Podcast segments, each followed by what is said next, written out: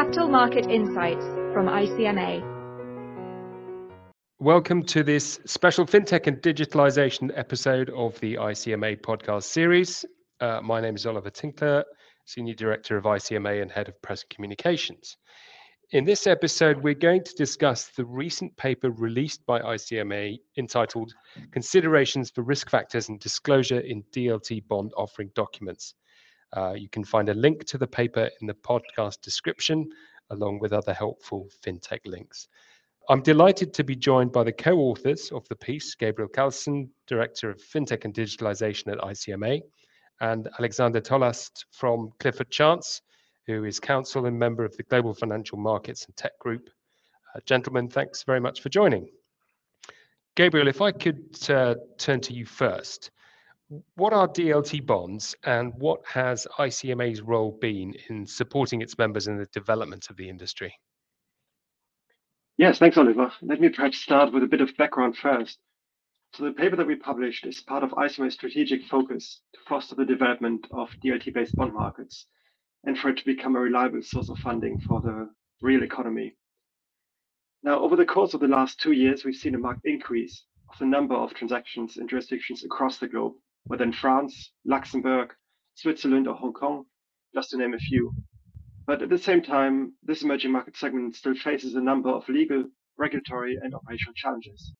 So what has become evident is that the development of this market segment requires a concerted effort across the industry, and ICMA's DLT Bonds Working Group plays an instrumental role in bringing together all constituent parts of the international bond markets. So from public sector and private sector issuers, banks, investors, central banks, market infrastructures, law firms, rating agencies, and vendor firms. Now, to come back to the first question, what are DLT bonds? There are different terms that are being used, and you may have heard digital securities, for example, where sometimes the question arises whether this is the same or similar to dematerialized securities or tokenized securities, or digital assets, where it is less clear whether one refers to securities or crypto assets that are not deemed securities. So, in short, a DLT bond is essentially a debt instrument whose register of ownership is stored using DLT.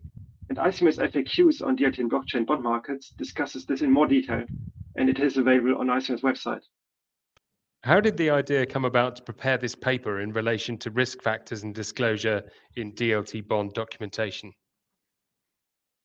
So this initiative originated from ICMA's DLT bonds working group, which consulted its key constituencies, namely issuers, investors, underwriters, market infrastructures, and law firms separately earlier in 2023 to discuss how ICMA could best support scalable, efficient, and liquid cross-border DLT bond markets coming out of those discussions was the conclusion that ICMA could best achieve this through first harmonization common standards, second advocacy and outreach, and third education and thought leadership. And within the harmonization common standards workstream, one of the objectives is to identify areas of convergence from a legal perspective and foster transparency towards investors and the market more broadly. So the considerations for risk factors and disclosure mark an important step in the evolution of this emerging market segment. And why are risk factors and disclosure in DLT bond prospectuses seen as a matter of particular focus? Well, I like to see prospectuses as brochures where you're presenting information on two things the issuer and the securities. And so the purpose of any prospectus should really be to provide sufficient information to investors so that they can make an informed investment decision. Um, investors are generally less familiar with DLT technology, um, and therefore that there is a need to adapt DLT bond prospectus accordingly, um, in part to educate and, and to bring them up to speed on potential risks and uh, and also share key information about DLT with them. Um, obviously, it's not easy to get the balance right, um, particularly when we're, we're in the you know if you think about the traditional world where you're dealing with normal securities, we don't go into any detail whatsoever about existing IT systems or technology used in the life cycle of bonds. And there are theoretically technological risks um, with normal bonds and, and cybersecurity risk and, and, the risk of failure of a central server, for example. Um, but we don't deem them material enough for insertion. So we felt this was a, an interesting exercise to do to, to see what's been put in DLT bond offering documents so far, um, and whether any sort of lessons to be learned from that. And how did um, ICMA go about preparing the paper? So the publication of this paper was a collective effort of ICMA members who are active in the international debt capital markets. And this required a number of steps. So first, under the DLT bonds working group, we set up a legal group, bringing together leading legal experts from law firms and other market participants who have been involved in the issuance of DLT-based bonds. The group then conducted a review of the bond offering documents and final terms that are publicly available but it also drew on the market participants' expertise who have been involved in transactions that were non-public, for example, in the case of private placements. And in total, around a dozen of offering documents have been reviewed across jurisdictions globally, from Australia to Hong Kong, Switzerland, France, Luxembourg, and Germany, for example. But it was equally important to gather feedback from ICMA's wider DLT bonds working group and other ICMA committees to take on board different perspectives beyond those who are in the detail. What did the analysis of the precedents reveal in relation to risk factors? I think something that we saw quite quickly is that there are three broad categories of risk factors that we've seen inserted. So um, there are technological risk factors, and and that can cover a number of things such as risk specific to public blockchains, um, so forking, for example, um, and then technological risks that are common to all digital asset platforms, such as cybersecurity risk or errors in, in code and so on. Um, the second category that we noticed was risk relating to sort of legal and regulatory frameworks. Um, and that's mainly because these frameworks for digital securities are, are new and remain subject to scrutiny, and, and there's a risk that they may evolve. Um, and then the final category is is liquidity risks, um, and so that's where even where bonds aren't Mr. Trading on a recognized trading venue, um, or when just by virtue of that digital bonds are are a new product that they're sort of uh, investors are less familiar with them. Um, now, I wouldn't say that, that there's any one risk factor which appeared systematically in all precedents, um, and one should definitely be careful about saying that just because we've seen risk factors in the past, they should feature in, in future documentation. Um, but certainly, I think these three categories, it's, it's very helpful to think in in those terms. Um, and in each of the precedents we saw, there was always one risk factor from each of these three. What did the analysis of precedents reveal in relation to other disclosures? Well, it, it revealed that um, uh, some precedents have additional sections which you wouldn't have in a normal um, uh, normal bond. Um, so this is a bit like the the ESG market or the SLB market, where you might have a an extra section uh, on sort of the sustainability um, linked financing aspects or the strategy of, of the issuer. Um, here we're seeing extra sections which are really um, unique uh, to DLT bonds. So um, to give a few examples of that, we've seen sections um, talking about the role that the key intermediaries play, um, and that includes in relation to, to KYC, AML, and, and sanctions. Um, we've seen disclosure on the process and mechanism for transferring debt instruments. Um, and that, that can include the use of smart contracts, for example. Um, we've seen extracts of the business continuity plans of the platforms that are being used for the issuances. Um, and we've also seen disclosure on, on the environmental impact, if any, of the underlying blockchain. And also, I think it's worth mentioning that whilst it's not strictly speaking disclosure, we have seen precedents with limitations of liability in relation to um, the DLT-related disclosure, and we've also seen a number of deemed representations and warranties from investors, um, partly because of concerns around sort of losing control of, of who gets the bonds or who receives the bonds on on the blockchain. Um, I think really of the key observation here is that um, there is no universal approach to these topics. It is still too early to say that when doing a DLT bond, you should have additional sections covering X, Y, and Z. Um, but I think there's a universal recognition that thought has to at least, at least be given to whether new sections should be added in. Um, and there's a recognition that obviously, if you're doing a DLT bond, um, it is different to a normal bond, um, and there are perhaps um, different uh, disclosure points that, that, that should be considered. How should an issuer go about preparing a DLT bond prospectus on these points? What considerations should it take into consideration? Well, I, think you know, there are a number of public offering documents out there. Um, in our paper, we do list um, a number of the, the risk factors that we've seen, which might be helpful.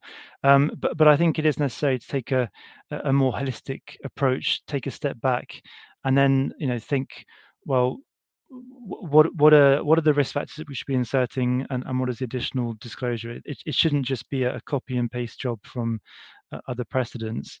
Um, we've identified seven things that, that we would expect um, issuers and anyone involved in the transaction to think about. Um, the first one is is the type of blockchain being used. So if you're using a public blockchain or a private one, whether it's permissioned and permissionless, um, this has an impact on the risk profile. This has an impact on um, you know some of the considerations for investors. So um, that should certainly inform any decision. Um, then you've got to think about you know what's the purpose or, or the nature of the transaction. Um, uh, so far, the, the structure of DLT bonds has differed each time because new innovations are tested. Um, you know, particularly thinking about the, the cash leg and whether you're going to use digital assets in the settlement. Um, the, the, the intermediaries involved can can depend upon the the operational decisions that are made and, and structuring decisions. So that's something that, that needs to be thought about. Then you've got obviously type of issuer and, and, this is the same as it would be for a normal bond. You've got to think well what's the nature of the issuer? Is it a corporate? Is it a bank? Is it a, a sovereign or quasi sovereign? Um, and that's obviously tied to credit worthiness um, you know and and yes um, sovereign issuers might have different reputational risks to to other um, issuers. So all that needs to inform um, the thinking. Um, you've then got the listing considerations. So whether the the bonds are listed and trading on a, on a regulated market in Europe, or if they're unlisted, um, because if they are are listed trading on a regulated market, then you you might be falling within the scope of the prospectus regulation, which will tell you what you need to put in your in your prospectus. Um, obviously, targeted investors is important. So, are you targeting retail investors, or are you tar- targeting a specific in, uh, jurisdiction? Um, that can all change market expectations as to how much detail you go into in your, in your prospectus. Um, and then there are just two more. So choice of governing law we felt was was very important. Um, you know, the the jurisdiction chosen for an issuance can have an impact on legal certainty, not necessarily because the, the you know the legal frameworks are badly designed, but maybe just they haven't been tested yet, and and, and so there may be some room for interpretation from regulators, um, or changing views on on how laws should be interpreted um, going forward. Um, and then also coming back to an earlier point um, the, the, the, choice of jurisdiction or choice of governing law can have an impact on the form of the bonds um, and therefore the, the, nature of the intermediaries in, involved.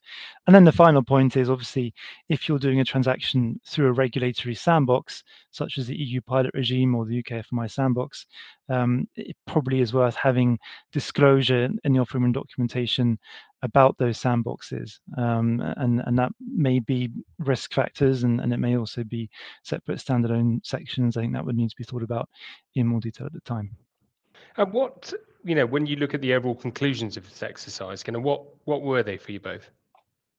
Well, looking at the paper and the, the conclusions we've drawn from it, I think it's fair to say that it's been broad in terms of governing laws and precedents that have been reviewed uh, by the working group, whether under Australian law, under English law, French and German law, etc. Um, but with a caveat that this market segment is still in its early stages. And clearly, as Alex alluded to, a key observation here is that additional risk factors feature in bond documentation, and broadly speaking, they can be divided into three categories: technology risk, uh, the evolving legal and regulatory environment, and also liquidity risk and the limited liquidity for DLT-based debt instruments. But of course, the number and scope of such risk factors will largely depend on the structure of the transaction. So, in particular, on the type of DLT infrastructure. And as we just discussed, so all additional disclosure wording might also be necessary depending on the perceived complexity of DLT and also the lack of familiarity that investors may have with its impact on not only primary issuance, but also the secondary market and custody. And importantly, also, the paper that we publish is not legal advice or guidance, but the aim is to share insights into legal considerations that issuers, underwriters, and investors have taken into account in one way or another in recent bond issuances. It is still early stages, and the market for DLT-based debt instruments is evolving, and it will therefore continue to be necessary to take a case-by-case approach to risk factors and other disclosure in, for each transaction, where certain structures provide more complexity than others. Thanks, Gabriel. I, I completely agree. I, I, think if we want to scale the DLT bond market, which which we do, we're going to need to to cut down the time taken to prepare the documentation. And I think this whole exercise and, the paper should hopefully be be helpful in that regard and, and be a useful starting point for anyone who wants to launch a DLT bond project. Thanks very much to you both, kind of Alex and Gabriel, for that. And if you want to kind of learn more about this um, about this DLT paper, there is a link in the podcast description uh, to this paper and many other fintech assets uh, including kind of FAQs. I'd like to thank Gabriel and Alex very much for discussing this paper again. And um, and if you're interested in DLT or other aspects of fintech and digitalization, just a reminder that the ICMA Fintech and Digitalization Forum is being held on the 5th of December in London. Uh, the event is free to attend, and the links to view the agenda and to register are also in the podcast description. So until next time, gentlemen, thank you very much for your thoughts here, and uh, speak to you soon. Take care. Thank you for listening. For more ICMA podcasts and further information on capital markets, please visit our website, icmagroup.org.